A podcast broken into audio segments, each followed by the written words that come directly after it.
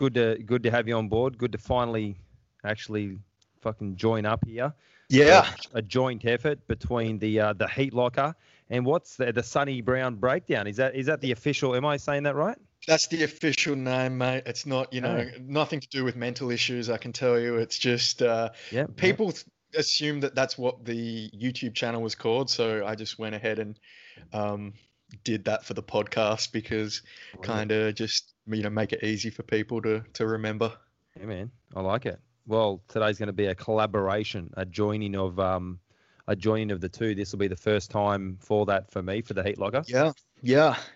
And I mean, starting off, it's not the first time we have joined up. We've done some commentary together Yeah. on the uh, on the Gladiators show, um, and also I was lucky enough to actually train under you back in. It's got to be like 2015, or when did your when did your gym uh, open up out at Sy- Sydney West? Yeah, so we've got Sydney West Martial Arts. We opened 2014. So 2014, we opened up in about June, and I got a feeling you came to us either late that year or, or early the next year. I actually forget the actual timings, but Yeah. you were still a brown belt at the time, Sonny. Yep. You're now a uh, well-established black belt, black belch. I think Yeah. I was. I think I uh, was I black belt or was I? Did I still have a brown belt? I don't I know. think you may have been brown as well. Maybe in a brown belt because I Yeah, got my that's I got my black the end of 14. Uh, what are we in? No, end of. Good question. End of 14, I'm sure it was.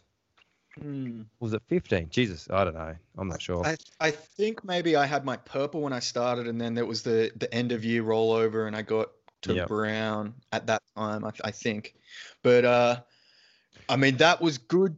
That was good training. I was very lucky to have that connection with the uh, the Machado lineage.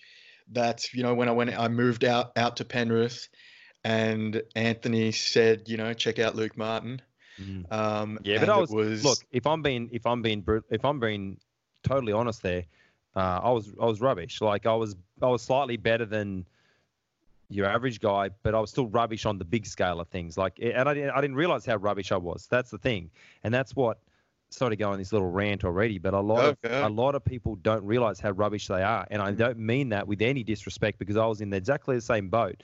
And when I say rubbish, I'm not saying you don't know jujitsu. I'm just saying it's a different. You, you measure. You don't understand the ruler you're measuring against.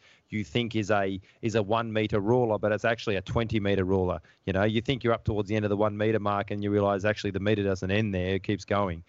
You know, that's not the best analogy, but it's kind of like you don't know that there's more Yeah. to it. Yeah, well, I remember at the time you're, you know, you're very keen on leg locks Mm. before the kind of the current wave had Yep. set in, and even we had that uh, seminar out there with Dean Lister.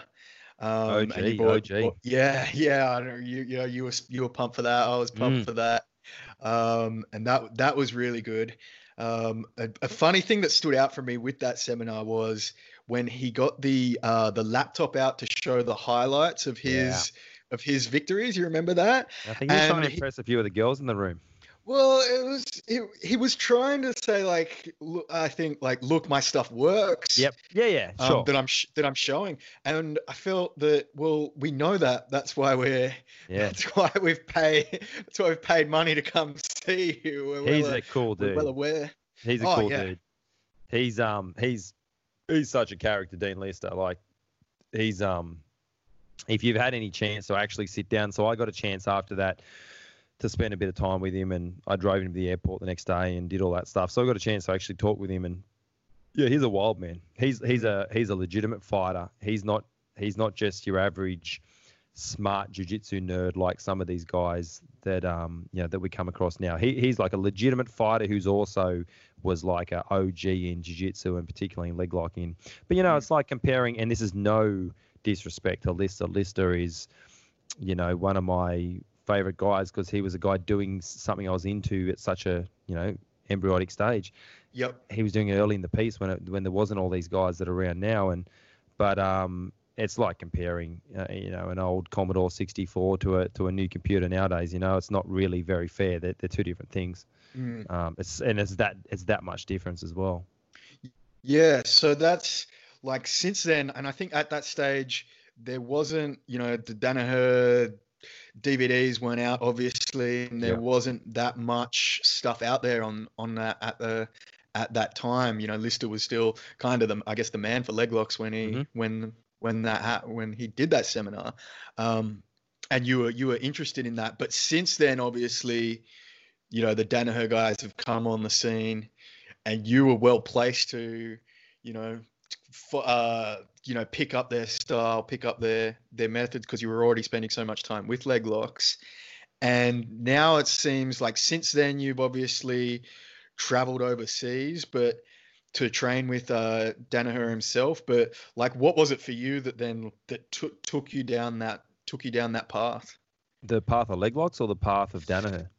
Let's well, let's start with just with leg locks to begin with, Yeah. because I think that's that kind of leads into, you know, leads into the getting to Danaher. Yeah, I don't know. So I started I started getting into leg locks as a blue belt. So that was about 2007, I want to say, around then. And I, as you know, you've been around for a long time too. There wasn't as much access to information, so you didn't know. Mm. You didn't know there was this guy doing this and that. It was kind of like everyone was just stuck in their own little academy. You kind of knew there was a couple of these world champions. You knew Marcelo Garcia. You knew, but I wasn't like immersed in knowing every jiu-jitsu player because it just wasn't as easy to follow. So I kind of just was just training. I liked grappling, and I think I sucked at passing maybe. And uh, like most leg lockers start out that way, they suck at passing, so they start just sitting back on legs. And um, I don't know. I just uh, for me, it just felt like here's another option to submit somebody. I was just trying to trying to work out how to submit people, and I thought, well. You know, it's just an, why not jump on their legs? They're just there. I'm trying to pass. Their legs are there. Why not? So it kind of just was a matter of that. I wasn't any sort of, you know, it wasn't it wasn't like I had this idea no one else had. I just I just started doing this thing that I thought, well, there's a they're in front of me. I think Yep. that's probably where most people start with the leg locking. And that's I mean, I put a big emphasis on my academy now where I'm like, guys, I do not want you ever to be known as somebody who can't pass the guard and you're doing this. Like things have moved well and truly past that nowadays. Yep. But but in the beginning, I think that's where it kind of started. It was like, ah, fuck, I can't get. Ah, I'll just jump on his leg and try and make something. And you know, his level of understanding of defensive procedures are probably so small, and my little bit of understanding of trying to just crank on his foot and oh, I got a submission. But but I can't say nothing I was doing was good. It was all absolute rubbish. You know, but but it was just that my rubbish was better than their rubbish defense. So you know, I got a I got a uh, you know a submission. But I um I'm very open when I look at my look at my training, and I think you should be. Any practitioner should be. I'm very honest with myself. Like, um, I'm still I'll still film my rounds and watch back and go, ah, fuck, that's rubbish. Should have Mm. had that, and and I think that's a that's probably a good thing to do.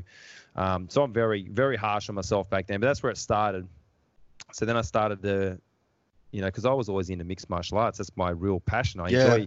I enjoy. I enjoy watching mixed martial. We kind of went through that same that same pattern, you know, and um, and then there, there was a couple of guys getting around that were doing MMA. There was obviously Rousimar Palhares. So I'm like, I'd watch Palhares' fights and I'm just like, fuck, here's a guy doing this stuff that I've been into. He's doing it in fights. He's doing it. And he, and he was at, at a stage, at one stage where we thought, I thought he might have actually been a, a legitimate champion. I thought he might have been a maybe a welterweight champion or middleweight champion. And Yep. and I thought this guy's just going to tear everyone's leg off, and he kind of did that for a bit until he got himself kicked out. But um, you know, definitely it was just something that kept coming back to me as an interesting. I'm like, this is super cool, and it's a part of the game people aren't doing. And I've always been attracted to something. If there's something someone else isn't doing, it's like if that's something that I see some value in. Well, here's an avenue that's not not you know it's not the beaten path, but eventually it might be. And I'm kind of like yes, not lucky, but it, it obviously has become now. It's like it's uh, maybe it's even had its thing. It's so popular Yeah. over the last probably four years or so. So I'm kind of in a position where I've been doing this for a little while, so I'm a little bit ahead of the game. But it would have been no good me relying back on the leg locks from 2008 that I was doing because it's like I said, it's pure rubbish. So Yeah. uh, you have to continue to upskill. So that's kind of where it got to the point where I'm watching, you know, I'm watching a few of these leg lock guys. I'm watching Lister and I'm watching, you know, just trying to watch YouTube stuff. And um, it was very difficult because back, back, I feel like YouTube was barely even a good thing back then. There wasn't as much content as there is now. Yeah. You know, you couldn't just go and watch everything. And then I started watching EBI, and I, I was like, re- EBI really interested me because it was a form of submission grappling where these guys were doing something different. The matches were about trying to submit each other. The matches weren't. They just seem like a different thing, and I don't need to go through that. I think people probably know that already. That that it was a, a more of a pure thing. Guys were trying to win. There was money, so it was like if they can submit a guy, they were getting more money, and, and that obviously promotes guys to try to finish more than just win by a, and maybe an advantage or a point or something. Mm-hmm. And uh, and that's where I started seeing Gary Tonon, and I started seeing this form of grappling that was different to what I'd seen, and definitely different to what the rest of us seen. And and I'm rather than being like a guy who could be kind of like, ah, fuck those guys, it's a different type of thing. My coach's thing is what we should be doing. There's a lot of guys that are very kind of bullish in that regard. I I was like, no, nah, this is. I think this is something to this. And I'd heard some good stuff about Danaher. Like he he wasn't a big name at that stage, but because I was into MMA, I knew Danaher through George St Pierre, and yeah, obviously George was maybe one of the best grapplers of mixed martial arts. Like still to this day, mm. you hmm. could. It's hard to go against him. Uh, yeah, um, hard to argue against that. Yeah, and, and he was a guy who did all his training under John Danaher, or by extension under Firas Zahabi, who is a John Danaher black belt. So I was like, okay, everything's leading towards this direction. So, but jiu-jitsu for me was still just a, a hobby. It was th- something I was just doing on the side. So once I started doing it as an actual career, once it became a thing where it's like, I want to be able to give my students the best possible information. I don't want to just regurgitate some old stuff I'd been taught. I wasn't happy with that. I want to give them the best. I want to, I want to know that I'm, I'm giving them absolutely everything I could possibly give them. So, I think it was 2016 or 2017. I was in a position financially where I could finally afford because uh, obviously gyms don't make a lot of money, particularly in the beginning. And I finally got to a point where like, okay, I think I can do this, and and I did it. I made that first pilgrimage over to New York. I didn't know anybody, so obviously I decided I'd split my time between um, Marcelo's and between Renzo's. Mm-hmm. So I went over there, and, and that makes sense. That made sense to me. It's like Marcelo Garcia is the best in the world. I'd um I'd followed his uh, MG online. If you've seen any of his stuff, like I, there was lots of good stuff, and I'm like, this is great. So I split my time between the two, and it was very interesting. Uh, you know, two, two, two academies, both with very high level guys, but just how different they were between the type of jiu jitsu they were doing and even just the academy itself. You know, like you go to Marcelo's and Marcelo's like the nicest guy you'll ever meet. He's the, you know, probably the best grappler of all time. Definitely, you know, um, you know, you can make the argument that Gordon's probably now a better a better submission grappler, but you know, mm. Marcelo for most people he's definitely right up there. And he's just the best guy, like so cool. He every day I'd walk in the academy and be like, "Hey Luke, how you going?" Like, and I'm like, "This is this is Marcelo Garcia," and he's saying hi to me. And um, so I really enjoyed that. But every time I went to Henzo's, I just got fucking raped like like I'd never like I'd never felt before. Like I couldn't stop it. They were doing this shit. At Marcelo's like the guys like um, uh, Jonathan Jonathan Satava and um, you know Gianni Grippo and the, and Mateus Diniz. Like they were they were definitely good, but I knew what they were doing to me.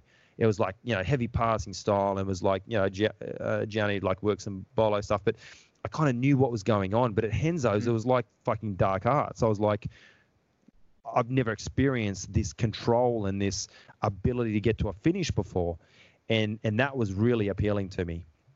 And um and then once you sit in on a Danaher class and you sit in front of the guy, you know you can get you can get a little bit taken away with just his ability to impart information.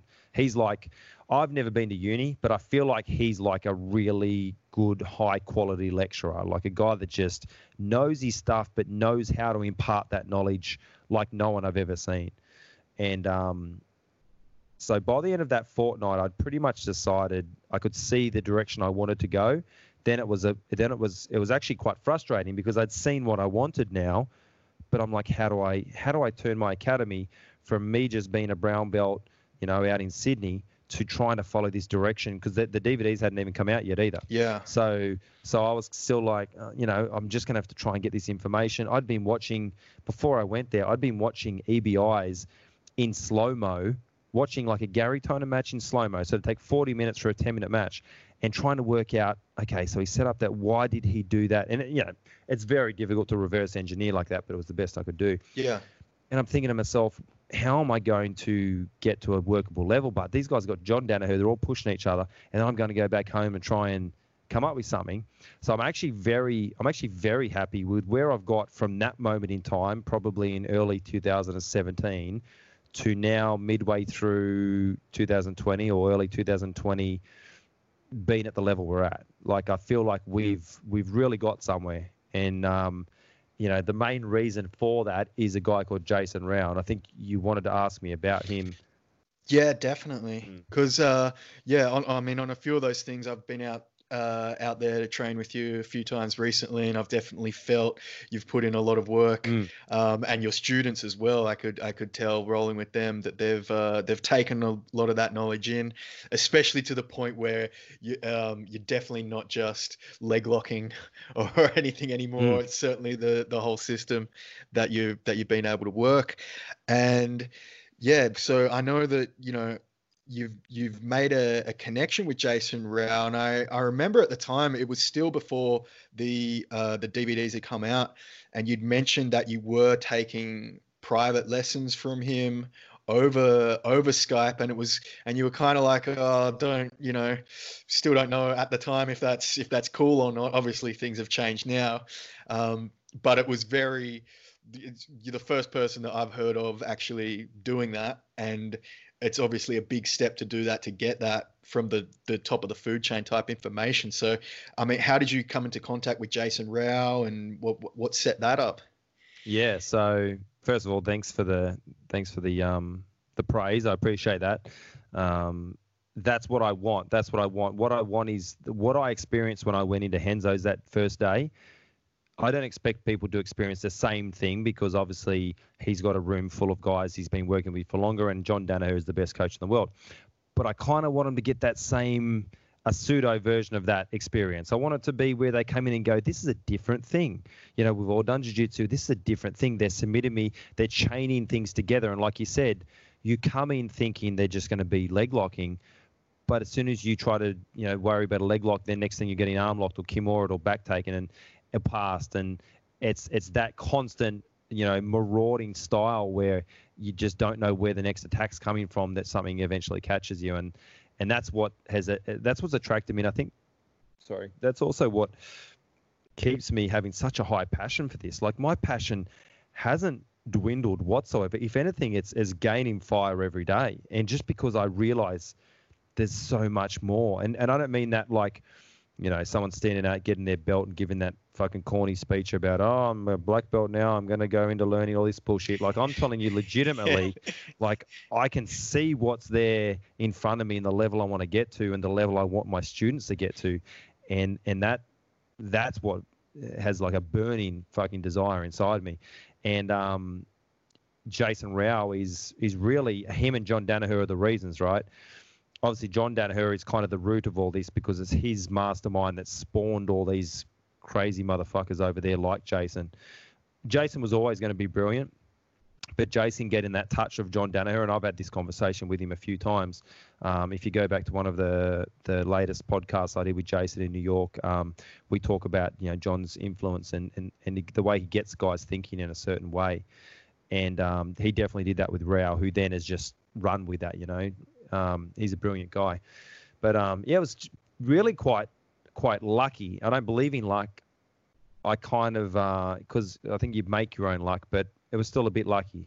Um, I hit him up on Instagram when I went over the first time. So before I went over the first time, I'm watching EBIs and I'm seeing him do reverse La Riva. I'm thinking that looks like a guard I need to add. It looks like a guard that'll work well with what we're doing. But I didn't know anyone. No one was using it here. I didn't Mm. know anyone that could teach it to me, especially for no gi. Like um, you know, there's, there's guys using De La Riva in the gi, but not as much reverse. Like reverse De La Riva was a little bit Caio Terra, but it's hard to get a whole lot. Anyway, it was. I was like, I found Jason Rao's instructional, and if anyone wants to buy it, it's on Digitsu. Highly recommend it. Um, highly recommend all his stuff. None of his stuff is over, overly heavily priced, but the information is as good as you'll get from Gordon Ryan. Like it's phenomenal. Um, anyway, so I jump on there. I get this thing for like 20 bucks or something. It wasn't much money. And um, I start learning reverse De and I'm like, okay, that was really cool. And they kind of like up the level of my game, it up the level of my students. And um, I just contacted him on Instagram. I'm like, man, I just got you instructional. It was awesome. And he was like, oh, straight back to me. That's awesome, blah, blah, blah. So we kind of just made that contact. And then when I was heading out, I just hit him up again. I said, look, I'm coming to train. Any chance we can just catch up? I just I wasn't trying to fanboy him. I, I don't do anything like that, but I just thought, oh, I kind of know this guy. I'll just yeah see him in the training room. And it just turns out Jason and I are actually very similar people, and we kind of hit it off this day. Started chatting, um, did the AM session at Henzo's, and then chatted kind of in between, and went and got a coffee and whatever.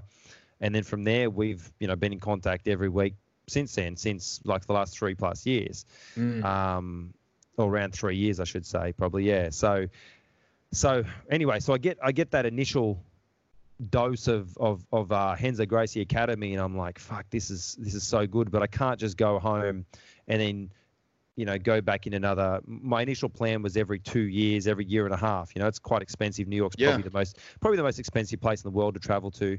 There's there's you know the flights are expensive, the accommodate, everything everything's against you. So I'm thinking, oh, this is not going to work. Me tr- me going there every two years. I mean, let's be realistic. For two weeks, what what am I going to get? Like I'm going to get a little bit, and and that's the thing. You, you nowadays you talk to people and they go, oh, my buddy went to Henzo's. This guy went to Henzo's. Mm. Yeah, just because he went to Henzo's for a week doesn't mean he's not he's not doesn't know leg locks. He doesn't know. Yeah. He doesn't. And I'm not saying that as a diss on people. I'm if you can go, great. Mm. But just because someone goes to Henzo's doesn't mean they're now, you know, Yeah, fine. I, I get you. You can't just have a tourist holiday somewhere and pick up everything. Yeah, and that's kind of a little bit of a thing. Oh, yeah, this guy's beaten to Henzo's, and this guy's. There's like a small crew of Australians who actually really have been there a fair bit and kind of know what's going on. Um, and I probably know who most of those guys are, you know. Um, so anyway, so I'm thinking, how are we going to get around this? So I just, I said to Jace, I, I said, what do you reckon if we could do FaceTime privates? And he Mm. said, I don't know, we haven't done anything like that before, but maybe um, my Siri's listening to me. She's listening. Stop listening to me. they're, they're all they're all listening. She's playing a song now. Okay, sorry about that. That's all right. Um, fucking hell. Um, anyway, so yeah, he goes, look, I've never done that before, Mhm. but let's give it a go. We'll just see what happens. Yeah. And yeah, we just we set it up, and it kind of took a little bit to get in the groove.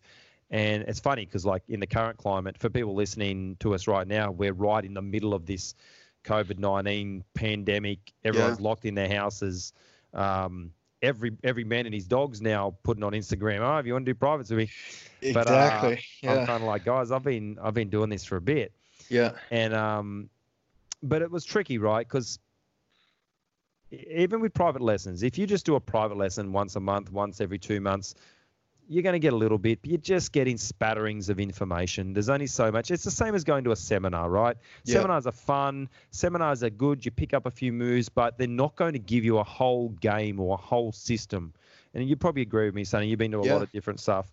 And I'm not saying don't go to seminars, or, but I'm saying to, for me to get my end goal was to have a thorough understanding of what those guys were doing and try to replicate that with my team. That was my goal. So I knew I couldn't do that just with a couple of random privates. So I had to I had to go all in. It was either all or nothing with this. Mhm. So I went all, I went all in with it. So it became a business expense where I had to be able to put aside. And this is the thing, a lot of people aren't willing to spend money because there's no direct avenue for income back for that. Like I could run the academy and teach just standard jiu-jitsu, standard jiu-jitsu that I learned, you know, up until black Yep. belt. And that would have keep the people coming through the doors, new white belts would come in, it- all that'd be fine.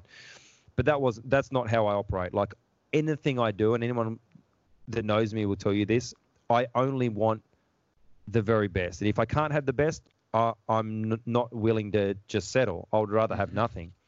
And I'm the same with that with my jiu-jitsu, right? So once I saw what I wanted to have and what I saw that quality and felt that quality, everything became about trying to understand that and get to a point where where I not not not that I could do the techniques, but that I could understand it enough to get a whole team of guys to do it.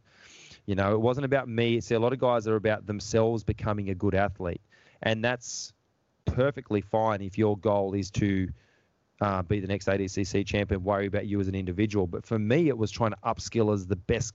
You know, my end game, and this is not like a competition thing, but my end game is to try and be one of the most respected coaches in Australia. Like that's that's a like a legitimate goal of mine as a coach. Um, Mhm. Not because I want to be big noted, but just I want to be I'm dedicating myself 100%. It's like a, it's like if I was a surgeon, I would want to be the best surgeon. That that would Yep. be just how I operate. You're probably the same sort of way. Like I don't just aim to go, ah, you know, I'm just happy to be a surgeon, just be the middle of the run. Like I would want to be the guy that, you know, had the cutting edge techniques, and it's the same with what we're doing. Mhm. So that's where all this has led to, and this obsession, and then it just rolled from there. And and you know, initially it was like I could only afford to do once every fortnight, and then it was like, fuck, I had even more questions to ask, and I'm like texting him during the week, and he'd write back, and I'm like, we've got to do this every week. So then, like by by the end of it, like Jason and I are doing a face to face. Or when I say face to face, basically like you know we're doing here Yep. once a week. But then I'm texting him between. I'm sending him training videos. He's getting back to me. I'm like, what about this position? He's like, yeah, yeah. And now we've got to a point where we're, you know, bouncing stuff to each other, and it's phenomenal. Like it's, it got to a point where it all went from just being a bunch of moves I was trying to remember to becoming like this overall system that plugged together. And I know that I don't like how that gets thrown around nowadays. Everything's a system. Everyone everyone's got their own DVD with a system now. Go fuck yourself. Like no one no one had a system before. No one ever talked about systems before. Danaher created legitimate systems. Everyone bagged him for it, and now every fuckwit's on fucking BJJ fanatic selling their system. So they can all go fuck themselves. But um, that's just a side note. Um, Fair enough. Everyone's got a system for everything now. Before, no one, everyone just had techniques before, but now they, it's like they think systems is the way they, they're going to sell their new thing. But Got to have a system. Gotta have a Gotta system. system. you know what I'm saying? You, you, you know, I- you know I what I'm saying? I know. I know exactly what you mean. No one ever used the terminology system before Danaher started talking about systems. And then when he started talking about it, they all gave him shit about it. And then, uh, anyway, but um, I can't praise Jason Rao enough. Mhm. Uh, anyone who's in the game that knows the guy will say exactly the same thing. Um, you, I have heard yeah. recently a lot more people. I've heard his name start coming up with a lot more um, people talking about how he's kind of a hidden hidden talent or you know killer in the gym and you know to look out for him just in in a couple of different interviews in the last in the last few months actually so there definitely might be uh you know people definitely a bit more media exposure coming his way probably um but yeah so you've you've you've created that connection which is really you know you've really gone out of your way and had to persevere to do something like that from you know the other the other side of the world basically to be able to make that Yeah. that bridge that gap which is which is huge and i have not heard of anyone else going to those to those lengths to be able to to be able to do do that and Well, it doesn't especially make with sense to it. It doesn't make financial sense. It makes no financial sense. See, I'm not. I'm not, and I've said to people, if if you want to be rich, don't start a jiu-jitsu gym. Like people think guys with a jiu-jitsu gym are rich because what they see on the outside is, oh, there's a guy doing, there's a guy doing jiu-jitsu and making a living. He must be killing it. You know, he's got, oh, I counted on the mats 50 people and he's charging them. Oh, he's got this much money in his pocket. You're like, people have no idea about business, but but that's a that's a side topic again. But Mm. it's um, it doesn't make financial sense to do what I'm doing. I could make the same amount of money not doing this. So Mm. it's I- a lot I of s- a I lot. see. See, what I'm- see what I'm saying? Yeah. A lot of guys. A lot of guys are not driven by anything unless it's going to result in money in their pocket. But for me, I wasn't. I would not have kept running a gym if I couldn't have run it to the level that I'm at. That's how my obsession works. Not, Mhm. and it's not about me. It's I I can't stress enough. It's not about big noting me. It's not about that at all. But if if the proof can be in the pudding that my guys go to a tournament and you see every one of my students from white belt to black belt doing a particular style of jiu-jitsu that's different to everyone else and they're submitting everybody, I'm happy with that. I can live. Mhm. That's what I, that's what I can live with. You know, Mhm. sorry to cut in on you there, but that's that's why other people aren't doing this. Yeah, well, no, that that makes sense. And so then, I mean, that added benefit from getting those, you know, the the face to face and the creating that connection, like, you know, how much extra additional does that get for you other than just watching, say, the DVDs? You know, everyone can Mm. know. Go Yeah. on now, buy the Danaher DVDs. That's going to Yep. be the that's going to be the system. Why sh- why should I I just do that and that's going to get me the that's going to get me the Danaher system for for a lot less. What's what's Yeah. the added benefit? Good question, because I asked myself the same question. Yeah. Okay. yeah. I started. I went to New York I started learning this stuff. I started to make a little sense of it. Because the other thing to remember is I didn't make inroads with Jason Rao because I was looking for some type of in to do this. This this just kind of happened organically. Remember, remember, nobody knows who Jason Rao is, even Belly still now. So me meeting Jason in the training room, it was just all purely, the word gets overused, but it was organic. It was we met each other. I trained with this guy who I was like, Jesus fucking Christ, what what is this? That makes no sense. And I saw him doing it to everybody, and I'm like, I need to know what this guy's doing. Like, so it was as simple as that. There was no ulterior like me trying to, oh, you know, I'm going to get in here, I'm going to get to know that guy so I can try and learn his shit. It wasn't like that. We just got to know each other and go from there. But anyway, we start training. We start. I start learning some stuff, and then next thing, Danaher, goes, tomorrow I've got my leg lock DVD coming out. My whole system's going to be on there, and I'm like, fuck. Has has is the cat out of the bag now? Like that's what I was thinking. Is the just now that every every retard now is gonna is gonna fucking have this information, and I've just tried so hard to gather this you know, I've been fucking gathering sticks from the tree, and then a dump, a bunch of timber just got dumped on the ground there, and the other guys just walk and pick it up. And yeah. um, well, I remember at the time I went to the the first seminar he did out here in Sydney, and he was, and you know that was when it was all still underground. You know, no one knew mm-hmm. this was the, you know, he's given up some of the secrets, and you know he goes, you know, if you ever see me release a DVD, you know I'm, you know, it was like I'm hurting for money, or you know I need the money, or something like that. It was still at that point. He's no way is he ever gonna put it out. He wants that competitive advantage. Yeah. Um, but then obviously that's things things have changed a lot since then. Now everything's mm. getting getting put down. But so how then? So the DVDs come out. Your you know how, then how did that? What what was your thought process on from there? So if you something to consider is this: if that was my thought process, what's the thought process of the immediate team? Like for them, it's got to be even even you know it's got to be tenfold, doesn't it? If if I'm thinking. Yeah if I'm thinking, shit, this information that I thought was something that I was gathering that was quite rare is now not so rare because it's available to anybody that can they can either a afford the money or b pirate it like plenty of people do. So, what does it? What does the team think? Mm-hmm. You know, and I spoke to Rao about it, and um, and basically those guys aren't worried. First of all, it's John's information, and I thought, you know what it is? It's John's information. If he wants to give it, he's worked so hard to create all this. And as we know, jiu-jitsu, I've just said, it's not something people make a lot of money out of for how much time and expertise we have to acquire. Like the same level of expertise we need to acquire in this to really to really do like at the level that some of us are doing it at. Um, I don't know if it's fair, but but I think it's fair to liken it to some you know some high level stuff in the corporate world, like for how much time you put into things. Mm. I mean, you're a university guy, you probably see there's probably guys getting through university working less hard than guys that are studying for this sort of thing. Maybe like the amount of time you have to put into jujitsu, all that is yeah, it's it's a, it's a lot. It adds up. That's no doubt about that. Yeah. So anyway, so I thought, who am I to? I had to like slap myself and say, who am I to fucking kind of be a bit pissy that this guy's sold his own information. That was the first thing, right? So then sure. I'm like, okay. So then the DVDs come out and they became a useful tool for me as well because there was a lot of just little what John's done with the DVDs, particularly the the main systems, um, like the Kimura, the back take, the the leg locks, the um, triangles, the arm bars. He's given the the kind of basics of the system, a couple of setups. He's given the the preamble and the understanding of the positions, just a lot of good foundation stuff that people knew bits and pieces of, but him explaining it really. So what I'm trying to get at there, it it wasn't enough that if if people just grab John's DVDs, they're going to become better players, but they're not going to become Gary Tonon or Gordon Ryan or Jason Rao or Nick Ronan or Frank Rosenthal. You know, that's what mm-hmm. I realized. I realized that that's not that's not going to be it.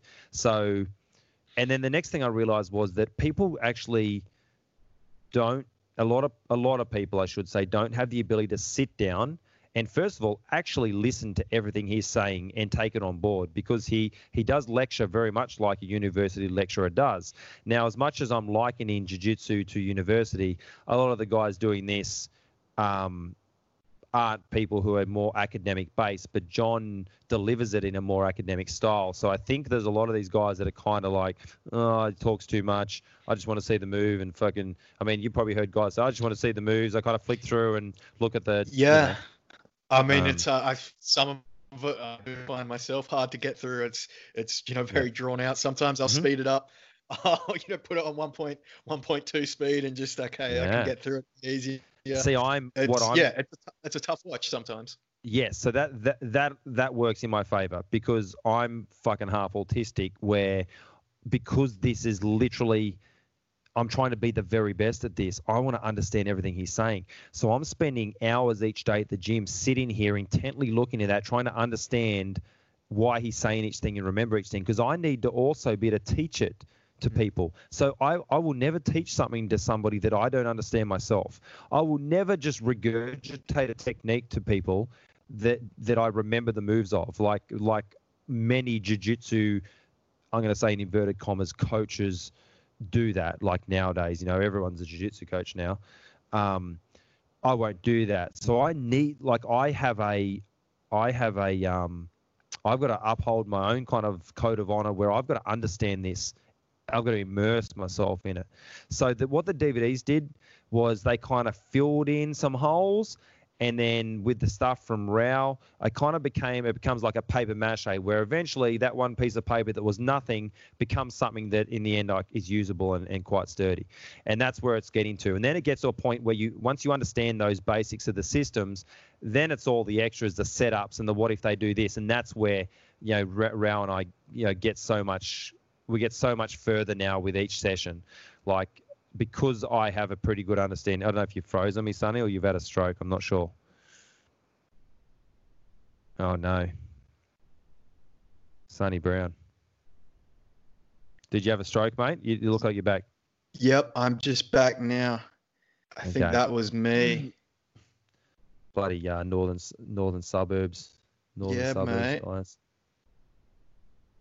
I was going to say, if you've had a stroke, I wouldn't go to the hospital now. You're better off going without it. No, mate. Okay, we're back. We're we're, we're back though. I'm not sure. what happened, but I'm, I'm not sure where we froze on, but I was um, where did we froze? Where was I up to when it froze? so on you were saying it was um it was uh you know you were paper macheing it together from the the Mm-hmm. Yeah. Danaher and the the the Rao. yeah, So it was so the basically the DVDs were giving you give people you know a, a broad overview, but there's still plenty of Yeah, things that aren't covered in them that you Yeah. can that you can pick up. Is yeah, that- there's still plenty of meat on the bone. There's pl- plenty of meat on the bone. So I'm not saying that John holds back stuff, but what I'm saying is if you think a 10 hour DVD is going to give you John's back attack system, you, it's a little bit of broken thinking. You know, it's just a little bit of broken thinking. You need to be. You need to be right there in front of him, or uh, basically as as good of that. So, um, you know and and the and the fantastic thing for me is is that Jason has a different style as well so it's like the Danaher the Danaher DVDs and information that he puts out actually bolsters me now because I get that aspect but I also get Jason's aspect from things and Jason works on a lot of stuff himself and there's there's guys like him and JC like John Calestine who if you don't know who that guy is he's another kind of unknown guy who if we're being if we're being honest, is one of the best in the world, definitely at 135 or 145 pounds. He is he's another one where him and Rao are the two that I've trained with where I've never experienced anything like that as far as submission ability. Um, Gordon Ra- Gordon Ryan obviously is you know at the top of the list. He's the best in the world. Um, but you take Gordon aside from that, um, Jason and JC are just submission machines. And it's everything's Mhm. so tight and so precise and the way they think about things. And you know i didn't mention it before i've since been back to new york two more times now.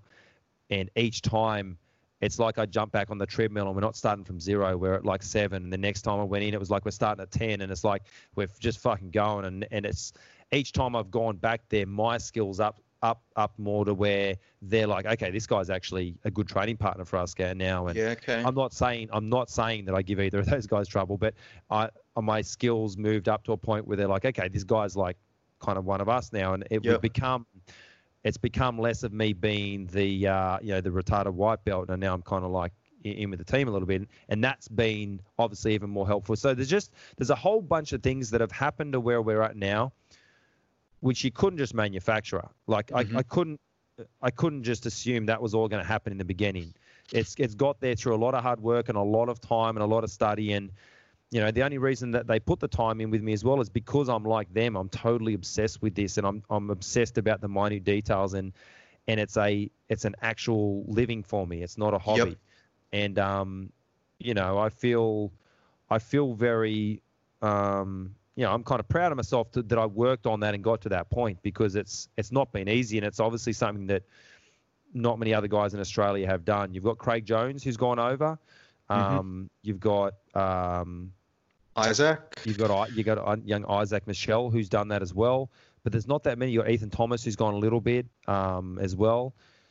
But there's not that many of us that have done it. You know, there's the guys who have popped over for a week or two here and there, but that's not the same thing is immersing yourself. And Mhm. um, it's fucking exciting, man, because Yeah. I'm telling you, it's a different thing, and, and you, you you you understand that. But it's some of the guys listen, some of the guys listening are thinking to themselves, "Oh yeah, yeah, whatever. Like my coach is good. You you know you should wrestle with my coach, or you know if my coach wrestled with Gary Tonon here, or you know the black belts at my gym, maybe, maybe, but unless I know those guys and have seen them do their thing, probably not.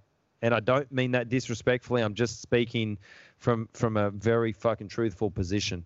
Um, and it's been shown on the highest level. It was really cool to kind of jump on board this train before the train was something.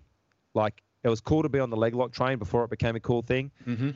Um, I kind of don't like things once they're cool. I kind of wish I didn't have tattoos. I got tattoos before they became cool, and then everyone got a tattoo, and then I'm like, fuck, I wish I didn't have them. You know, that's my thing. And um, it's nice that I got on this train. 2017 ADCC was a, a big validation for me. It was a matter of okay, good. I knew this was the right direction, but that val- like validation is obviously an important thing. And 2017 ADCC was a massive validation.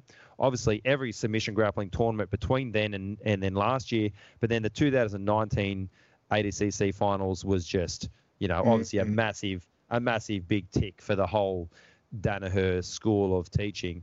Um, Yep. So you know, I'm I'm just excited to see where this keeps going because Yeah. it's um it's crazy, and I can't say enough how, you know, I'm at a I'm at a level now where I feel very confident against good guys. Um, and I'm not saying that in a cocky way. I'm just saying like I've gone with the best guys in the world. I feel very confident against like local good guys, but I'm not doing this to make myself better. Where I'm excited to see is where my team goes in the next year, two years, three years Yeah. that's what's exciting for me. Like I'm really excited, you know, for, for Yep. that. Um, but uh, anyway, I've been talking too much. Keep asking questions. Yeah, no, that's. I mean, I'm I'm very excited to see where that goes as well because yeah, I mean, when I've gone out there and trained with you recently, won't go into specifics, but you know, a certain thing in my game that I that I was doing and and was just uh, starting to develop that I was getting a lot of success with uh, with a lot of with a lot of different people. I went out there and you cut cut through it like a you know hot knife through butter and i'm like okay you know there's something else going on here. But then the best thing was then rolling with all your uh you know your other students is i could and their different skill levels i could see that they too were going for the same for the same thing that you had done to to shut down my game. And i could see you know the the higher level they were the bit the, the sharper they were at doing it. And Mhm. it was you could really see that progression. And i was like that's cool. You could see how they're all you know working the same thing and they'll you know they're all on the same path. And that was uh that was that was very uh good to see from from a student base to know that you know there, there was those levels of skill but they were all Yep. Putting together the same kind of system that is obviously a very successful a very successful system to be working so i, I want to get into the uh like the specifics of the of the private lessons that you Mm. do via zoom because obviously now everyone's been rushing around the last couple of weeks to figure out the best way to do things uh, for you know the first time but you know you've had the experience of doing it. So, how did that develop for you? What have you found the best ways to do to do you know private lessons online, and, and what what tips would you give would you give people if they're trying to figure out how to do it themselves? First of all, fuck you guys for trying to take my idea and learn information from other guys.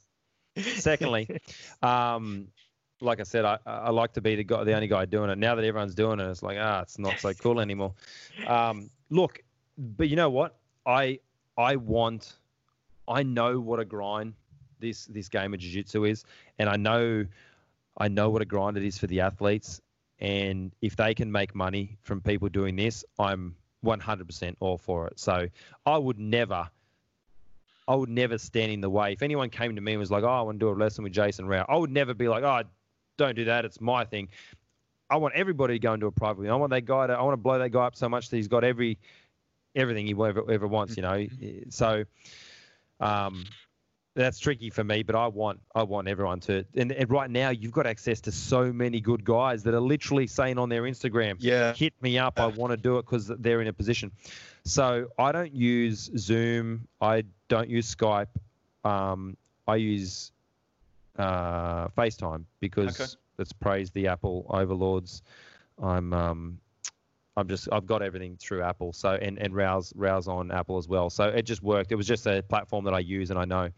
Um, what it allowed me to do was use my computer, my Mac to call, and it meant I could use my phone for recording the session. So okay. obviously, the first thing I'll say is um, do not record a session with someone unless you've got explicit permission from them to do that. Um, there's nothing worse than trying to film or sneak sneak filming someone, whether it's at a seminar, whether it's a private or whatever, if you don't have their permission, because that's their information that they're giving to you, and and it's actually very rude to just assume you, you kind of own the rights to filming that. That that's that's something that I'm really I really think is important. I mean, nowadays people seem to think they've got a right to fucking everything, but you don't. Like that person worked very hard for that information. Secondly, this is just like going through the disclaimer first. This is my disclaimer. Yeah. Don't gather the information and then put it on your Instagram the next day like it's your move. It's a fucking douchebag move, and you're a cocksucker for doing it. Okay, that's very important that people understand that. I hope you're allowed to swear on your channel because um. Why not? Uh, why not? have I just ruined your whole your whole no, channel now? I don't think so. so it's um it's, it's, very important, but like you, you would have seen it. Oh, we've all seen it. People trying to show other people's techniques as if they are their own. If you look on my Instagram, you will not find you will you'll find barely any techniques. And if you do, and it's something someone else has shown me, I'll be giving them the credit for what it is. I hate people just regurgitating other people's stuff to try and get more followers for themselves. So I think just make sure you're using the information for the right reasons, I suppose. Um, and if you plan on just blowing it up on your own Instagram, be very honest with the person you're getting it from and say to them, I'm going to be showing everyone else your stuff as if it's mine and just see what they think about it. Mm-hmm. Um, so anyway, let's assume you've, you've done all your disclaimers and, and they're happy to actually teach you information. Um, first of all, work out the, the big thing can be timings when you talk when you're with international guys. Obviously our timings are, are all over the shop. So the big thing that was always difficult with jay and i is trying to work a time that would suit me and suit him um, because you know he's busy i'm busy. So that's the thing. Also you you really have to have an uke at your end. Um, uke uke training partner whatever you want to call it. Yep. you need you need one. The sessions i've done with him without an uke have been good uh, information based sessions where I just asked him information. But as soon as we get to a point where it's like, okay, you know, this is what I do in that situation, it's very difficult when we've just got to talk through it. As you know, jiu jitsu is quite complex, and mm-hmm. especially some of the stuff you're probably going to do with a better guy, it's not going to be just like an armbar from mount, just put your leg here. But even if you think, if you've never seen an armbar from mount before and then someone tried to just talk you through it without physical, there's, there's limitations of that. So, you know, I would say definitely have an uke make sure the timings are right so you've got you're all ready to go. I would say definitely respect that their time is valuable. You're going to them because they're they have information for you. Don't book it and then can it five minutes before it. Don't you know have them wait for an hour. All that stuff is bad, bad, bad, and and purely expect that person to never deal with you again. You know, so if you have someone like a Jason Rao, for instance, don't you know book him in for for a 10 o'clock session and then at 11:30 like ah sorry man I kind of got sidetracked you know. Yep. Um, all those sort of things. The same sort of respect you probably should show anyone, but I, I think because because it's online, people maybe think that it's just they can get away with certain liberties, but all the same things apply to, to us being in person. We just happen to be doing it over over a connection, you know. And especially if you actually would like this to be a ongoing thing. Mm. Obviously, if you burn it all in the first one, they're, they're never going to deal with you again. Um, so definitely have an uke. I would say have a list a list of prepared questions. Um, if you're paying good money, which you will be if you're going to someone who's decent, um, you know, if you're not paying good money, maybe you should consider why you're um, doing a private lesson with them. Um, you, are going to be, you, you, know what I mean? Uh, yeah. anyone that's anyone that's actually worth learning from should be relatively expensive because they're a specialist in their trade. Um, on a side note, do not try and haggle people on their prices. Don't try and ask for a discount. If you can't afford it, don't go to that person for a private lesson. That's disrespectful. If they value their time at a certain figure, you know, that's I think that's a that's another thing that's really important. Like um, you're going to them because of obviously for a reason. You're not going to them just because you found them in the in the you know on Facebook. Like Yeah. you're going to them because you know their background. Um, so make sure you've got a list of questions of, of techniques, either positions or there's nothing worse than going to the private. Oh, just show me the cool stuff you did to submit this guy, and you know maybe that, that they- they'll go with that, but you won't get the most out of it. Like I Mhm. think I think, but I'm a very organized person. Maybe some people aren't like that, but the people who aren't like that are maybe less likely to be doing these type of sessions as well. Um, so definitely have a, a list of questions, or at least like a general direction. You know, if you're going with someone good who's good at this type of thing, you might be able to go, look, I don't know much about reverse De La Riva. Um, could you give me a bit of a crash course? You know, if the guy you're going with is good, he should be able to go, boom, I can, you know, if you ask me that, I could, I could speak to you for three hours without taking a breath, and and you would you would get a lot of information out of it. So at least have a direction you want to go, whether it's written down or whatever.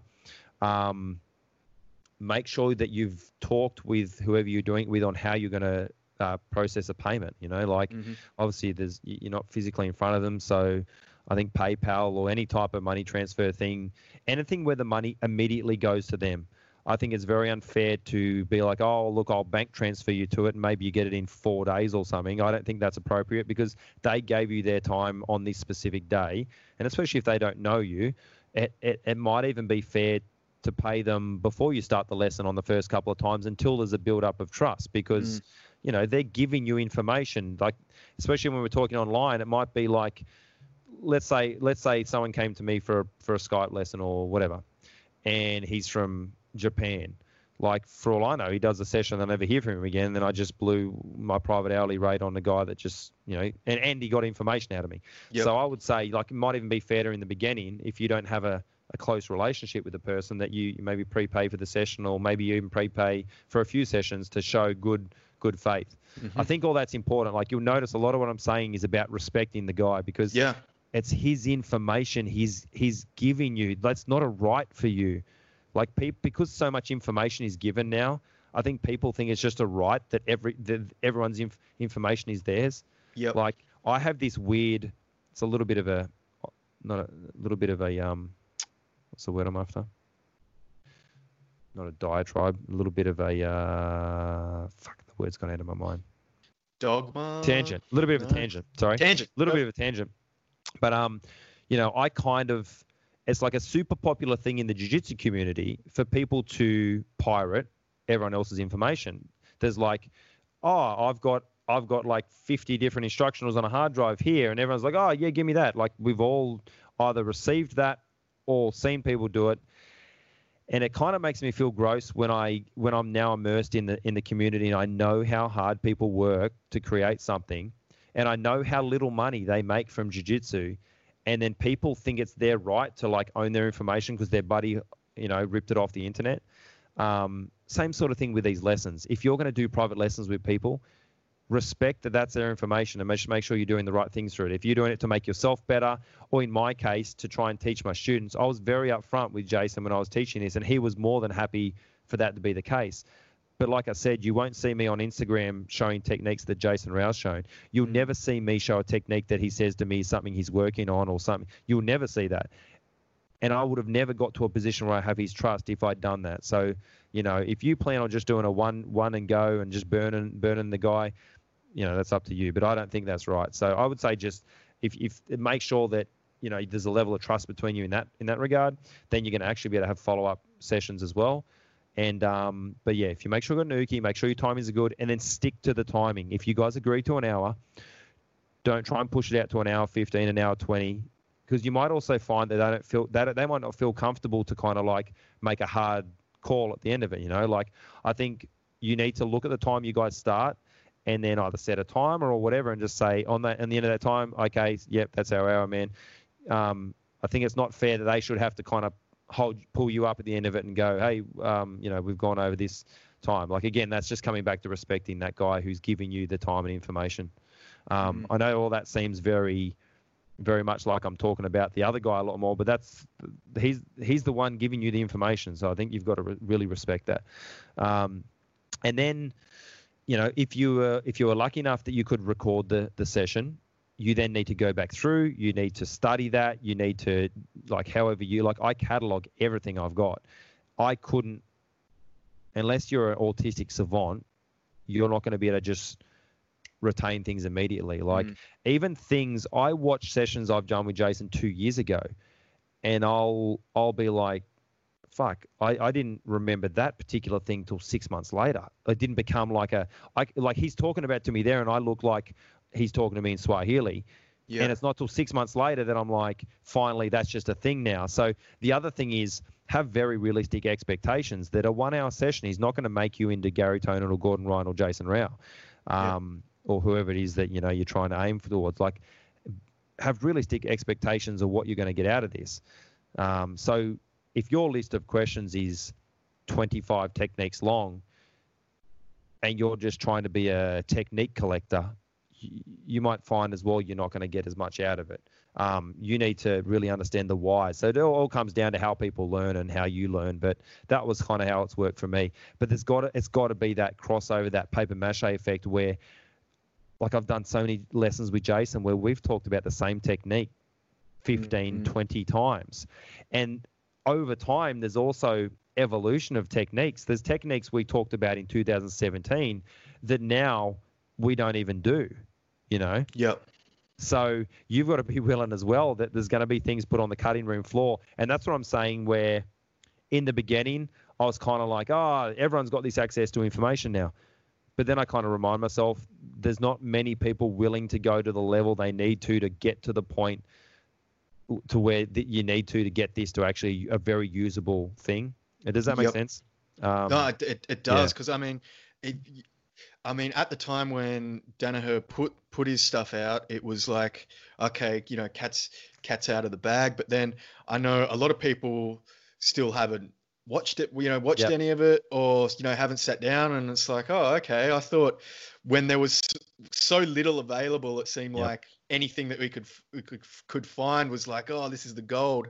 And then once he kind of put it put it all out, and there's just so much out there now that mm-hmm. I know you know plenty of plenty of people just you know they they're not going to bother sitting down for mm-hmm. for the ten hours or whatever it takes to get through one, and just yeah. you know ha- haven't haven't seen it all. So it's, it's still not like everyone's uh, you know seen everything, and that's sometimes I got to remind myself that where I'm like I'll be sitting in a room and I'm like, oh, you know, I guess I'll, i might just, I'll, you know, I'll show the old way of doing something because, you know, I haven't got the new Danaher way down yet. You know, I'm just, you know, just this is the way I know. But in, in my head, I'm thinking, oh yeah, all these students here, they're all, they've all probably seen the latest stuff, and they're thinking, why is he showing some some old some old technique? But it's you know probably a lot of people haven't just just had the time to not to probably definitely yeah most guys remember most guys are also doing jiu-jitsu as a hobby and this is something that i totally understand. Most of my students basically none of my students are making money out of jiu-jitsu. I mm-hmm. barely make money out of jiu-jitsu. Like i can't stress this enough to people. Everyone that thinks you're going to be rich for opening a jiu-jitsu gym have a good look into it before you move down that path, right? So most people doing jiu-jitsu are hobbyists. Most people are coming in because they enjoy it, they want to have fun, and they want to be good at something. And you know, we all get that bug, and we end up going from there. But you've got to kind of realize that as a coach. So I've got to understand it. I've got to understand it to the nth degree where I can break it down for all the different levels of guys as well. And and it's not fair for me to sit here. It would be very cocky of me to sit here and say I understand Danaher's teachings because once you sit in front of that guy, you no one understands Danaher's teachings. When I say understands, not because of his lack of, just because his depth of knowledge is so good. You'll never understand martial arts like John Danaher does because he's a different he's a different character. He's a he's a once in a once in a lifetime sort of guy. Um, you know, there's plenty of us that can try and kind of learn a little bit of his his thought processes and try to kind of go like, and that's what guys are doing, and that that's going to help other people. But you're never going to be John Danaher. But you know, if I can understand it enough where I can explain to a white belt maybe a little better way to do a mount escape than maybe the way that I was shown initially, or explain a braking mechanic for a heel hook a little better, you know, that's all beneficial. And and then just that I keep bringing back to that paper mache thing of just doing mm. it over time and over time and understanding, and it becomes something. It's something that most guys in my training room even it's taken years for them to get to that point where they start to make sense and they have that kind of let that they have that moment where it comes together for them where they're pairing it together you know like my some of the blues the purples and definitely all the browns, they can flow the things together. But they've been they're the guys in the training room the most. That's why they're at the top end of the room. Mm. It's the, they're the guys that are coming every night, not not once a week. You know. So it's a it's a long burn. You know, it's a long burn. It's I'm not. I don't worry anymore about the excess of information out there because most people aren't going to take it on. And most people, like I said to you, most people have got a hard drive sitting there with all John Danaher's DVDs that they bootlegged, and most of them, it's like they've been given so much good stuff they don't even know what to do with it. And it's like, ah, I've got it all. One day I'll watch it, and they start to watch it, and ah, this is fucking pretty deep. I'll just watch a couple of techniques. But if you technique sort of, if you just pick techniques out of the DVDs, that might be more useful to you than nothing, but it's not going to be useful to you to the point where where you you're going to be like a grappler like the guys at Renzo's. Mm. And, and here's the thing: most people have never experienced that, so they don't know what they're missing out on. That's the other thing. Unless you've experienced that, or an off, or a, a poor man's version of that, like you know, like me, for instance. Um, unless you've experienced something like that, you don't necessarily have that moment where you realize how good that information is. You know what I'm mm. saying with that? Like, yeah, yeah. It's just another instructional. Andre yeah. Galvão's got an instructional. Eh, this guy's got an instructional. Yeah. You know, um, it's a different thing. It, eh, their ability to submit people, and the ADCC will show you that. Nobody had a higher submission rate, and that's why we all love jiu-jitsu. None of us love jiu-jitsu because we want to be able to pin a guy.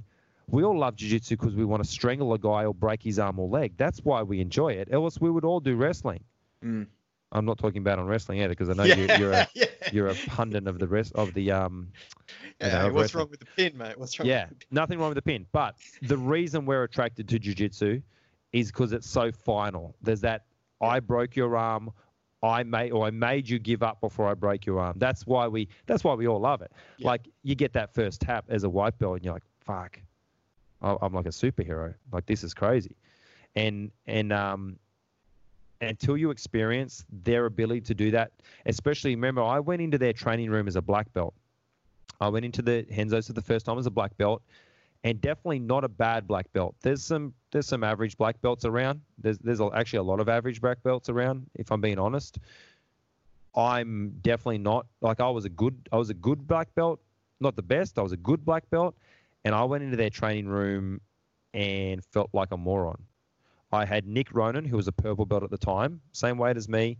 Um, if you don't know who Nick Ronan is, he's a guy who trains out of Sarah's and and uh, Danaher's. Absolute phenom. Actually, just got his black belt, um, which was great to see. I was sick of getting beat up by a guy who had a um, you know brown belt around his waist. Um, but I went in there and he was a purple belt and he pumped me. Like he he submitted me, he submitted me two or three times, and I was like, the fuck? I just got bashed by a purple belt. This is this is embarrassing. I, what? I, am a I'm a complete failure. And then um, as I train more, I realize okay, they're doing a different thing to me. We're not doing the same thing here. Like, there's no point comparing my black belt to their because this is a different thing. and that's where the obsession just went. You know, and it, uh, people listening to this are, are just thinking that I'm drinking the the the Danaher Kool Aid and whatever. I'm a very realistic person. I don't fall for bullshit. I don't believe in crystals or fucking. I don't believe in anything. I don't believe in religion. I don't believe in anything unless you can show it to me and you can give me a very good, a very good proof, uh, you know, series of proofs. I, I, you're not going to hoodwink me. Mm. I'm not being hoodwinked here. I'm I'm dealing very much in reality, and that's why it's so exciting for me, and that's why I'm so passionate about it. You can probably hear it, like it's it's a passion, you know. Oh, for sure. And I like, I sometimes, you know, think. Well, I, I, I remember I brought up, um, you know, uh, what what is it, the outside Sankaku or or something like that, or we were just talking about different styles, and uh, and I asked, oh, you know, what do you what do you think of that? And you've kind of said, yeah, it's it's fine. it- You know, it works works for some people, but, um, you know, the Danaher guys just they've got more runs on the board, Mhm. and I'm like, yeah, you know, fair fair point. There there is that they are the best team in the world at the moment.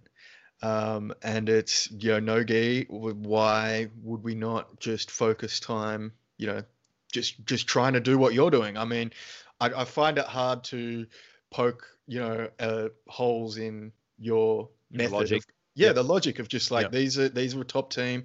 You've thrown yourself after it to to learn as much as you can to bring it back out here to Australia. Mm. You know, um, and that's seems like that's the best thing to do. That's one of that's got to be you know one of the best ways you could be ensuring that the level of instruction that you're giving at your school um, is up there with the best in the world, with even with that massive geographical distance Mm. because that was you know like always when we train MMA back in the day or you know and probably now it's like there was always that belief that you have to go overseas to to train with the best. Like you know you, you can get to somewhere in australia or so you know you get to a certain level but obviously you got to go to america to train mma or you, you know you got to go to brazil to train jiu-jitsu. And i'm you know and i'm sure there's still there's obviously still benefit in doing that but what you've been able to still you know start to develop while still being on the other side of the world i think is well, it makes it makes a lot of a lot of sense. It's very admirable and and uh, commendable to take that to take that steps the steps that you have to be able to do that.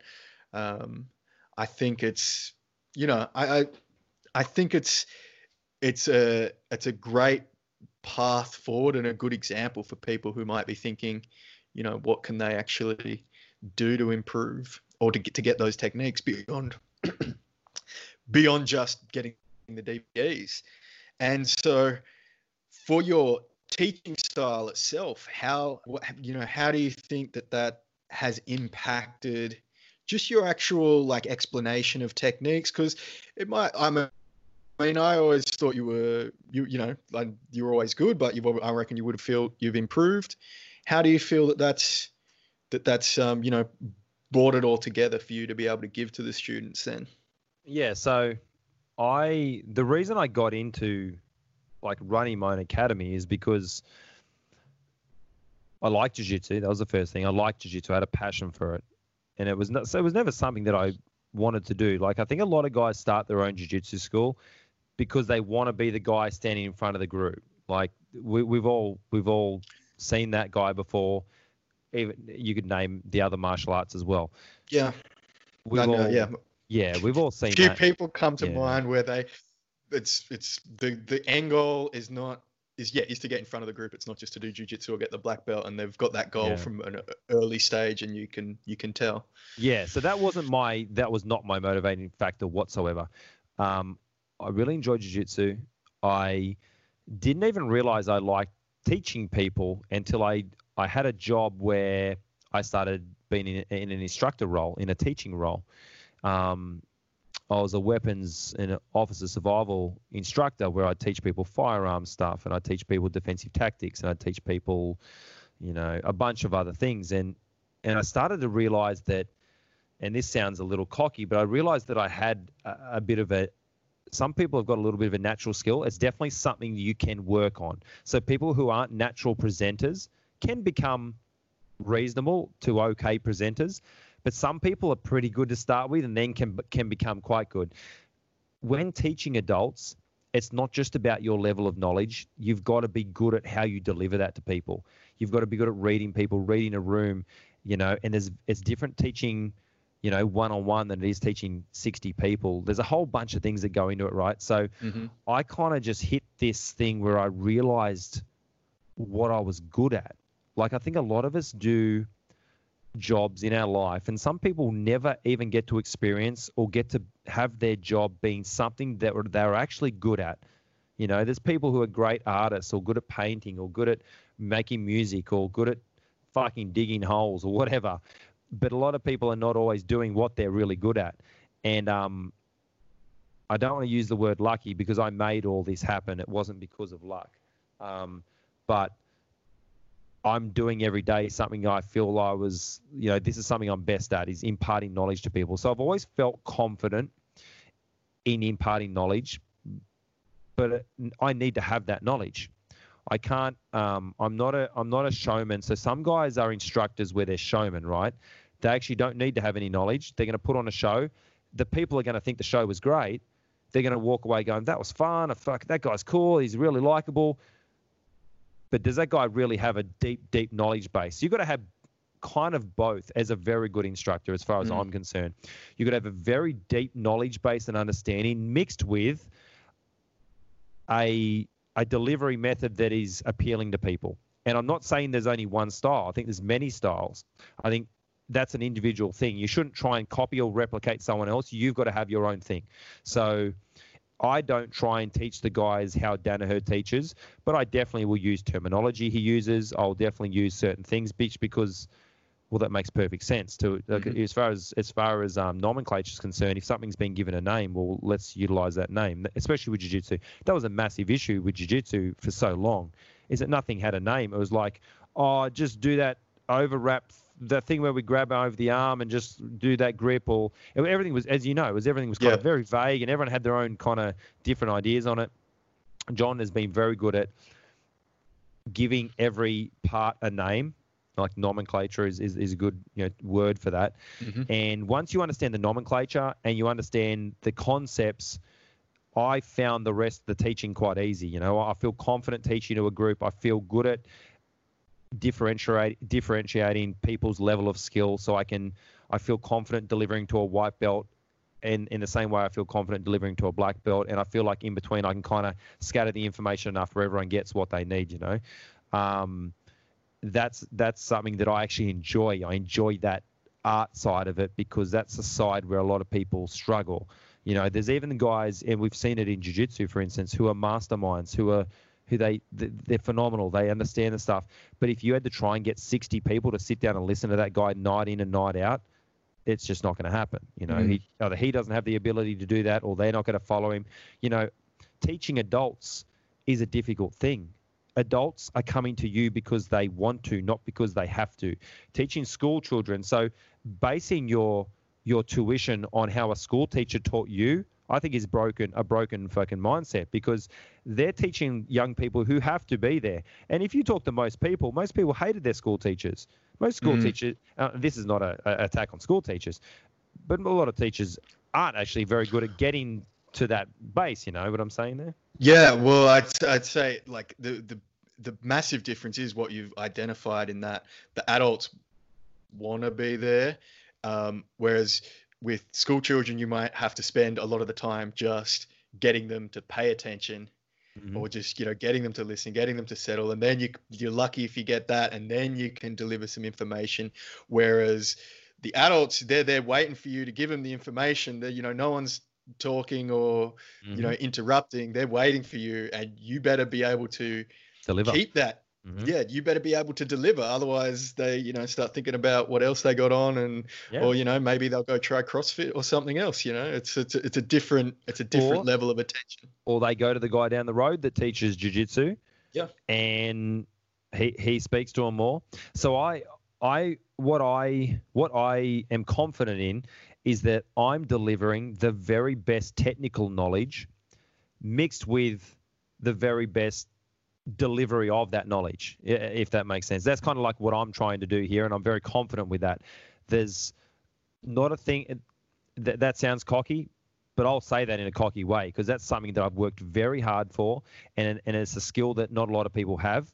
Or else there would be a lot of brilliant coaches, which is not, and that's not me having a shot at the other guys.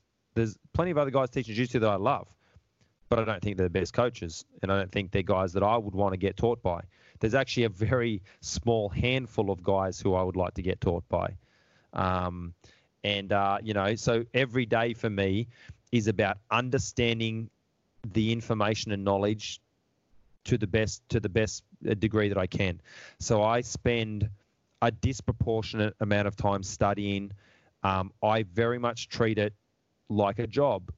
Um, I think it's easy to kind of fuck off because it's easy to be like, there's no one here telling me during the middle of the day to sit down like I teach a morning class and I've got the middle period of the day. Obviously, you've got all your general business things you have to do, but there's no one mm-hmm. that sits down and makes me go and study and or watch a match or come up with more questions to ask Jason Rao or you know whoever, or, or sit down and study you know a Danaher DVD for instance. Um, there's no one making you do that. It's easy enough to fuck off. So I I really make myself accountable on that. I look at it like a job in that regard. I I, I'm here at the end of the night after everyone's gone, and I'm probably watching another half an hour or an hour of either matches or and trying to and not watching them for entertainment. I'm watching them for why are certain things happening. So you know, I've got a I've got an obsession with it. I've always had an obsession, but it only becomes more and more. And because now I'm in a position where it's literally my career, I can just allow it to completely go overtime as long as I balance, you know, my my home life with that. Um, obviously, that's very important. I think I find it interesting some of these guys who don't have that balance of home life. Um, some of these jiu-jitsu players that it's all they've got, and I feel like maybe that can be a bit much for them sometimes, and it gets to be too much. Um, mm-hmm. I think you definitely need to be able to have that kind of downtime. But um, if I'm, you know, at stage where I'm, I'm working, like I'm switched on and I'm trying, I have a, I feel that I have a, um, I've got to uphold something to my students. Like if they're coming to me and paying me for a service, I want to be very confident that I'm giving them the very best I can. I will never just dial in a session. I would never teach them a, a, some technique I saw on YouTube that day, like plenty of people do. Um, I would never do that to them, and that's why I'm very confident in, um, you know, asking someone to come and, and pay me to teach them jiu-jitsu because I'm going to give you the very best that I can, and not just not the best I can, the best that you're going to get as well in probably Australia. And and I say that you know confidently. My my goal from the beginning of this was not just to open a rinky-dink martial arts academy in the local um, hall and maybe I get 10 guys and I can be their master. That's not my thing. I want to try to have the very best crop of students, and the way I do that is by giving them, you know, unbelievable information, and um, that's what fucking drives me every day. And I don't know if that answers that particular question you said, but it's definitely impacted the way that I teach, the way the, the information I've learned. Yeah. He hasn't he hasn't changed how I deliver. I think John doesn't because he hasn't taught me how to deliver information. I've obviously watched how, but I watch many different people. I don't have to yeah. watch a jiu-jitsu guy to learn how to deliver. I yep. can watch. I mean, I don't like politicians, but I even find myself crit- critiquing how they deliver a speech, for instance, right? Like. Mm-hmm in in this job role I was doing, another thing we did was actually teach other people on how to become instructors themselves. So because I worked in the training unit, our job role was to actually teach other people to become instructors, and that's where you learn. Once, first of all, not everyone's cut out to actually instruct other adults. It's some mm-hmm. whether they really want it or not. Some people just don't have that ability. Um, but the other thing is, it's definitely a, a learnt skill, and it's something you can work on. And you've got to be able to critique each other. Like we we as instructors would do that each other in a training unit. We'd be like, we'd, you know, a guy'd finish a lesson and maybe I've sat in and watched it and I'd be like, man, like you fucking lost them there, or what was going on here, or maybe they'd say to me, you, look, you've got a tick where you're saying this over and over and over, and let's fix that. And I think it's like a constant thing you work on. So I'm, I'm always being very, you know, strict on myself as far as my delivery. If yep. I know the information well, I'm at a level now where I've instructed enough where I'm confident I can deliver that to you. You know, yep. you know what I'm saying? Yeah. Yeah, no, I definitely know what you're saying because that was one thing I know. Like your, yeah, your delivery style isn't a you know a copy of Danaher's, and that's what I kind of felt like. It's you know it's not that removed from how you always delivered, but obviously the that level of information's a lot uh, grown grown a lot more, and yeah, that ability to be confident that you've got from putting in all that extra work to actually get that information, that's I can see how that's just going to help, you know, giving you that confidence to Mm. to deliver that to the students. So that Yeah. makes a, it's going to make a big difference to take those extra steps to give that confidence to then and then have that transfer over to your to your students. I think Well, think it's got to be it's got to be confidence. So there's two types of confidence. There's confidence that's founded, and there's confidence that's not founded. Mm. Unfounded confidence, they're the worst guy you can ever come across. They- and that, there's a lot of that in martial arts too. That's There's a lot of that. There's a lot of that just in people in general. yeah. There's guys Yeah. with levels of confidence where you go, you have no right. You have no right to have that much confidence in this specific thing. And we've seen it plenty in martial arts because we're using that as our Oh yeah. example. It's, sometimes I, I, I wish I could just I could be be that confident with some things and I'll be like, oh, you know, I but you know I haven't put the reps in on this or you know I'm not Yep. not you know a few things I don't quite know about that so you know I'll hold off. But yeah, I you know I it's, it's definitely better to have that developed confidence than as you're saying the just the the delusional confidence. Yeah, it's it's got it. Like my confidence is not because I'm some type of con artist who who needs everybody just to look at me as the guy. Like I can't stress that enough, and that's something that can be a a trip up for people in these types of positions. Anytime you're in an instructor role, or anytime you know, and this is just basic monkey shit. Like you know, the monkeys all have an alpha. They got the one, and and for some reason, it's in our DNA where people want to be that monkey that all the other monkeys look at. And if you're doing it because you want to be the monkey that all the other monkeys look at, you're not. That's that should not be your motivating, your motivating force, right? Not not for instructing, I don't think. Mm. Um, if if let's say you're a showman or you're a let's say you're a professional fighter, and you want to do it because you want everyone else to look, hey, that's that's that's actually a very good uh, thing to have because you're not the pressure of it all is probably less likely to bother you because you want everyone looking at you and putting that heat on you. But as a coach, if you just want to be the guy in the front of everyone and, and you're just trying to kind of hoodwink everyone into believing that you're this guy that maybe you're not, th- I feel like that will get caught out in the in the end anyway, and, and it won't be a successful thing. Like everything everything that I've done here is just been based purely on on just you know sounds sounds stupid, but just on hard work. It's just Mm. literally just been hard work and um, hard work and and confidence in the right direction. You know, not, Yeah. not unfounded confidence. And um, you know, I'm very happy and and I'm not talking like I've achieved, like I've just run over the finish line. There is no finish line. I, I would never. Every day I'm like, um, every day I roll, I'm like, fuck, you know, I want to be better. Why am I not better at this? Why, why when I train with Jason, can I just not move out of that position? And when I put someone else, and then it like, then it just starts back on that thing. Okay, there must be, you know, we're both humans with the same mechanical abilities. There must be something in this, and what is that? And if I can understand that, I can teach the other guys that, and they're going to be better. And that just keeps going. This this thing just never stops Yeah. and it's you know it's it's so exciting and it's such a, a cool thing to be part of and it's such a it's such a positive thing too like teaching what i run here at the academy is such a positive thing like we at the moment we're in the worst i'm in the worst pos- position business wise that you could be i literally cannot open my business because it's illegal like Mhm. i can't do anything and the amount of support from these people you don't even realize how much it's like helping people it's a really cool thing Um, yeah, that's definitely one thing. uh, There's there's sometimes an undercurrent with uh, I see online where people will just compare jujitsu to like any other service. You know, like you're not happy with the instructor, or you know, just there. You know, you can just stop paying and, and Mm. move somewhere else, which is fine. You everyone's everyone's got that too. But I cert, you know, everyone's got that right, and by all means, you know, use it if if you feel you have to. Um, but I look at it like it's not just another service because I've been with my phone company for 10, 15 years. There's no one at the phone company that's ever invited me to their wedding or, you know, or rings me up for drinks. It's like you you just you create different kinds of connections with people over that length of time Mm. that makes it different from other commercial businesses that you get involved in, and I think that's you know it's, it's at least it's unique from what I've from what I've experienced and seems Man, to make it worth it. I was blown away. I was I was absolutely blown away. Like I'm not. I'm a very um, and maybe I am half autistic. Like I'm not an overly emotional guy. I'm not devoid of emotion, but I'm not. I don't. I don't. I don't have my heart on my sleeve type thing.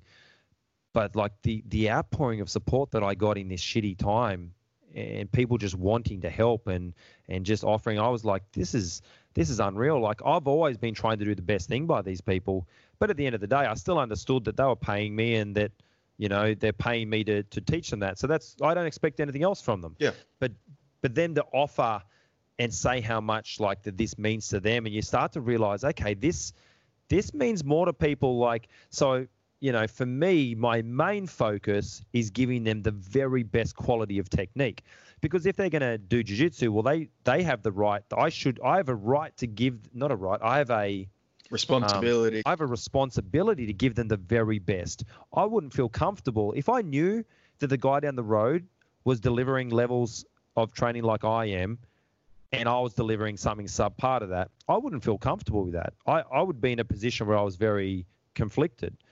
Um, luckily, I'm not in that position, you know. But um, I I thought that was all all I owed them, and I thought that was all that they were happy to receive from me. But there's a lot more that goes with it. There's just there's so much positive stuff that this does for people that I think I realize, but I think this whole latest thing has really cemented it for me, where where you realize you were giving people more than just mm. how to break someone's arm and how to just strangle someone. Like there's people that come here who probably get the most amount of positive input in their life that they do anywhere. They probably go to a job they fucking hate.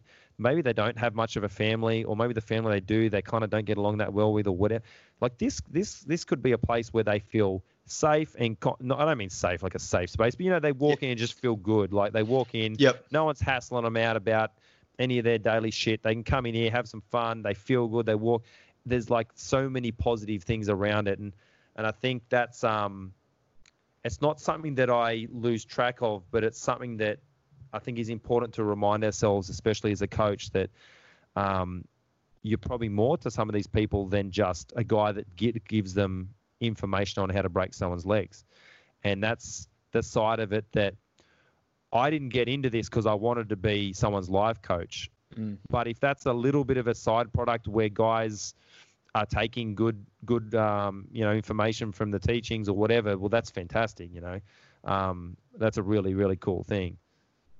Yeah, and it's it's uh, that positive benefit is so great that, and I think you know there has to be to uh, there has to be that there to drive people to keep coming back because there's a lot of easier things, you know, easier ways to get a workout. Yep.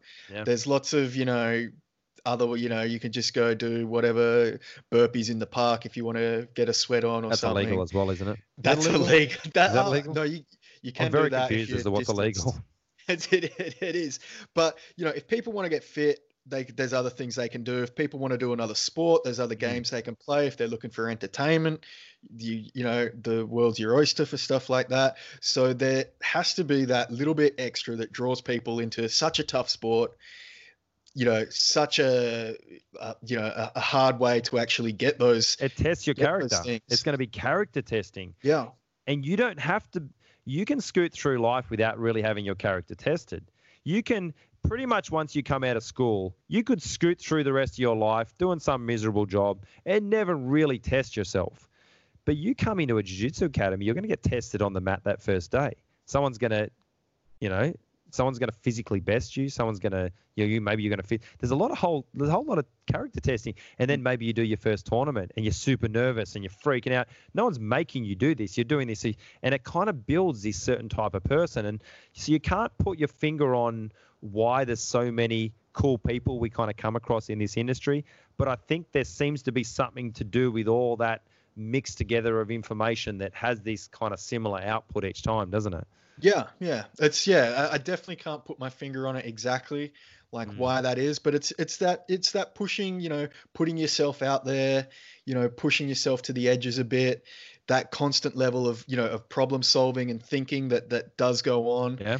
And it just seems to yeah you know create those positive outcomes. I think for people that are looking for it, if you know if that's what you if that's what you want to get out of it, I think it's you know it's there to give you that positive experience back. Sounds like we're doing an ad for jiu-jitsu now, Sonny Brown. Jiu-jitsu. no, if you want to sign up, you got to come down here and you got to pay us a whole bunch of money. No, no, that's, That's- um, that's not. that's good, man. I think that's a that's a good place to to to Yeah. wrap this one up. I think Yeah, it's. It's finished on a nice Well, if anyone nice does, positive. if anyone uh, does want to come and learn jiu-jitsu, Sonny Brown, they need to come to Sydney West Martial Arts. They need to come down here. They need to uh, do a trial class and see if they enjoy strangling or getting strangled. Probably getting strangled on their first day, and uh, and go from there. But anyway, they can find us from there.